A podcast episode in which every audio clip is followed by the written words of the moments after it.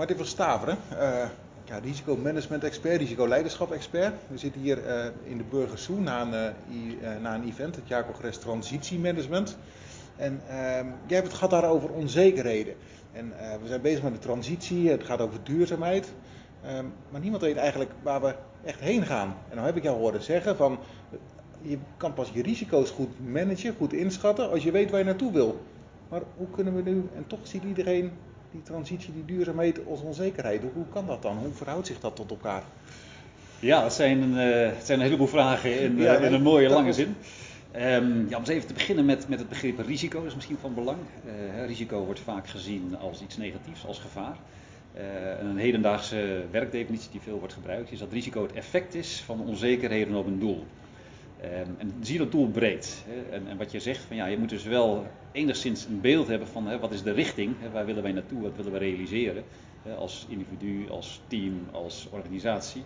Om van daaruit te kijken van nou wat komen we tegen aan onzekerheden op weg naar wat we willen bereiken. Dus eigenlijk kan je dat doel misschien wat, wat, wat breder zien van ja, wat wil je bereiken met je team, met je organisatie eh, als individu. Um, en in de wereld waarin we nu zitten is dat lastig hè, om dat echt als een stip te zien, hè, om dat echt smart en concreet te maken. Aan de andere kant zijn er wel bepaalde trends. En heb je toch als organisatie ook een aantal kernwaarden waarschijnlijk op de website staan. Hè, en sta je voor nou, bijvoorbeeld het leveren van duurzame producten of een, een, hoge patiënttevredenheid. Nou, dat zijn in feite al, al doelen in de brede betekenis van het woord.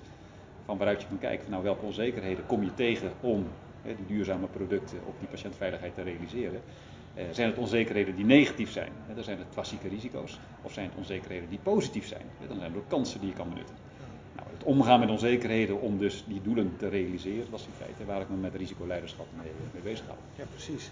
En je stelt dus heel duidelijk dat onzekerheden, dat dat heel veel mensen, net als die het woord onzekerheid horen, denken, oh, dat, dat wordt eng en gevaarlijk. Maar jij zegt, nou, dat hoeft helemaal niet zo te zijn. Dat kan ook wel eens gewoon heel positief uitwerken. Ja, klopt, klopt. En het, uh, ja, het gekke is, dat zit ook weer in onze risicodefinitie. Als we het woordenboek erbij pakken, dan is risico's gevaar en bedreiging en dat soort zaken. Uh, en ik heb begrepen, als je gaat naar China, dan heb je twee karakters voor het begrip onzekerheid. Eén is gevaar, het sluit aan bij ons begrip. De andere is kans, of mogelijkheid, of opportunity. Uh, dus juist in een wereld met volop onzekerheden uh, ja, is het heel, uh, heel spannend en, en, kan het heel veelbelovend zijn om ook te kijken ja, welke kansen biedt het ja. om te bereiken en te realiseren wat we ja. willen realiseren. Ja. Ik, ik hoorde jou net, net, net, zeggen in je presentatie ging het over milieu. Um, volgens mij, de quote komt niet bij jou vandaan, maar ik weet even niet waar die wel vandaan kwam. Is dat groei, economische groei, is een risico voor het klimaat. En dan kan je dan ook, kan je dat, dat kan je uh, ook uh, omdraaien, van dat klimaat een risico is voor groei, maar er zitten er ook kansen in, ook kansen voor het klimaat. Of, ja. hoe, hoe, zie je dat dan? Hoe, hoe, kan je die, dan, die kansen dan invullen? Ja, kijk, groei, economische groei, uh, dat, dat, is een ambigu begrip. Hè? Dus groei in de traditionele zin betekent hè, meer, ja, meer winst, hè? dus meer financiële welvaart. Uh, het is ook zo, het blijkt uit allerlei onderzoeken dat landen die meer welvaart hebben uiteindelijk ook beter voor het milieu gaan zorgen. Dus in die zin heb je groei wel nodig hè, om te kunnen betalen. Okay. Uh, aan de andere kant maken die landen er vaak ook eerst een beetje een puinhoop van hè, om, om die groei te realiseren.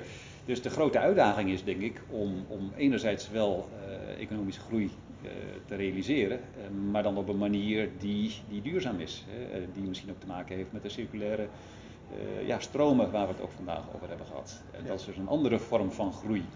Dus groei uh, kan financiële groei zijn, maar groei kan ook zijn in, uh, ja, in, in, welzijn. En het interessante is, hè, de drie P's, die ken je waarschijnlijk ook wel. Hè, people, planet, profit was het. Ja. En inmiddels is dat people, planet, prosperity. En ja. prosperity is breder dan alleen profit. Hè, dus ja. daar zit ook een stukje ja, welzijn bij. De maatschappelijke, ja, maatschappelijk welzijn, zeg maar. Dat is wel verschil. Hè? Veel mensen verwarren dat volgens mij. Welzijn en welvaart. Dat is niet per se, komt dat met elkaar overeen. Nou ja, het vult elkaar aan, denk ik. Ja. Uh, je, je, hebt een bepaalde vorm van welvaart nodig hè, om, om, om, om, welzijn te creëren. Uh, aan de andere kant ja, zien we natuurlijk dat we in Nederland, uh, vergeleken met veel andere landen, enorme welvaart hebben. Terwijl ja, de burn-out cijfers die, die reizen de pan uit. Dus ja. welzijn van veel mensen is blijkbaar uh, ja, daar niet in overeenstemming. Nee, er zitten heel veel risico's aan de welvaart eigenlijk. En tegelijk zitten er ook weer de kansen in. Ja, ja, ja, ja precies. Ja. Dus dat is, dat is wel fascinerend. Dat is fascinerend. Dus, uh, hoe, hoe gaan we daarmee om? Ja, en hoe, hoe, hoe gaan we daarmee om? Is, daar, is daar een blauwdruk voor? Van hoe kan je daarmee omgaan? Of als je als, als, hè, we hebben er zitten regeringsleiders, managers die, die, die met die kansen en risico's om moeten gaan. Heb je daar tips voor? ja, het, het, is een heel vakgebied. Dus ja. De risicomanagement is de laatste 20, 30, 40 jaar uitgegroeid door een heel vakgebied. Ja. ook wel wat omstreden vakgebied. Hè, want zaken als de financiële crisis uh, ja, zij niet kunnen, uh, is niet kunnen voorkomen door middel van, van risicomanagement.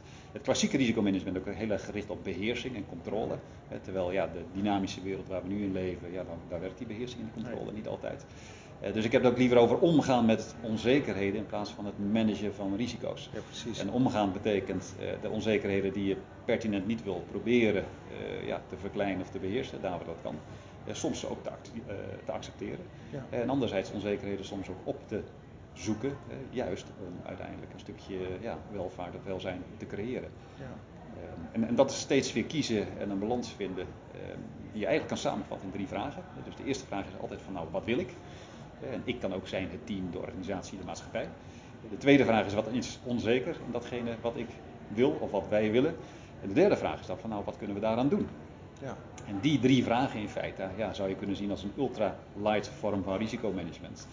Uh, en maakt een heleboel ballast, uh, in het verleden groeide ballast overbodig. Ja, nou, laten we daar eens mee beginnen met z'n allen. Gewoon een paar drie simpele vragen stellen, want dan kunnen we hele goede antwoorden creëren om een betere toekomst te creëren. Ja, in elk geval het gesprek met elkaar aangaan. Ja. Want je zal ook, als je die vragen stelt, hè, die eerste vraag is vaak al dat, ja, dat niet helder is wat het doel is. Hè, nee, dat jouw doel anders is dan mijn doel. Hè, of dat we belangenconflicten hebben. Ja. Nou, daar met elkaar, eh, zoals dat tegenwoordig heet, het gesprek over aangaan. Eh, ja, helpt in elk geval om daar eh, met elkaar helderheid over te krijgen. Ja. Oké, okay. dankjewel. Alsjeblieft.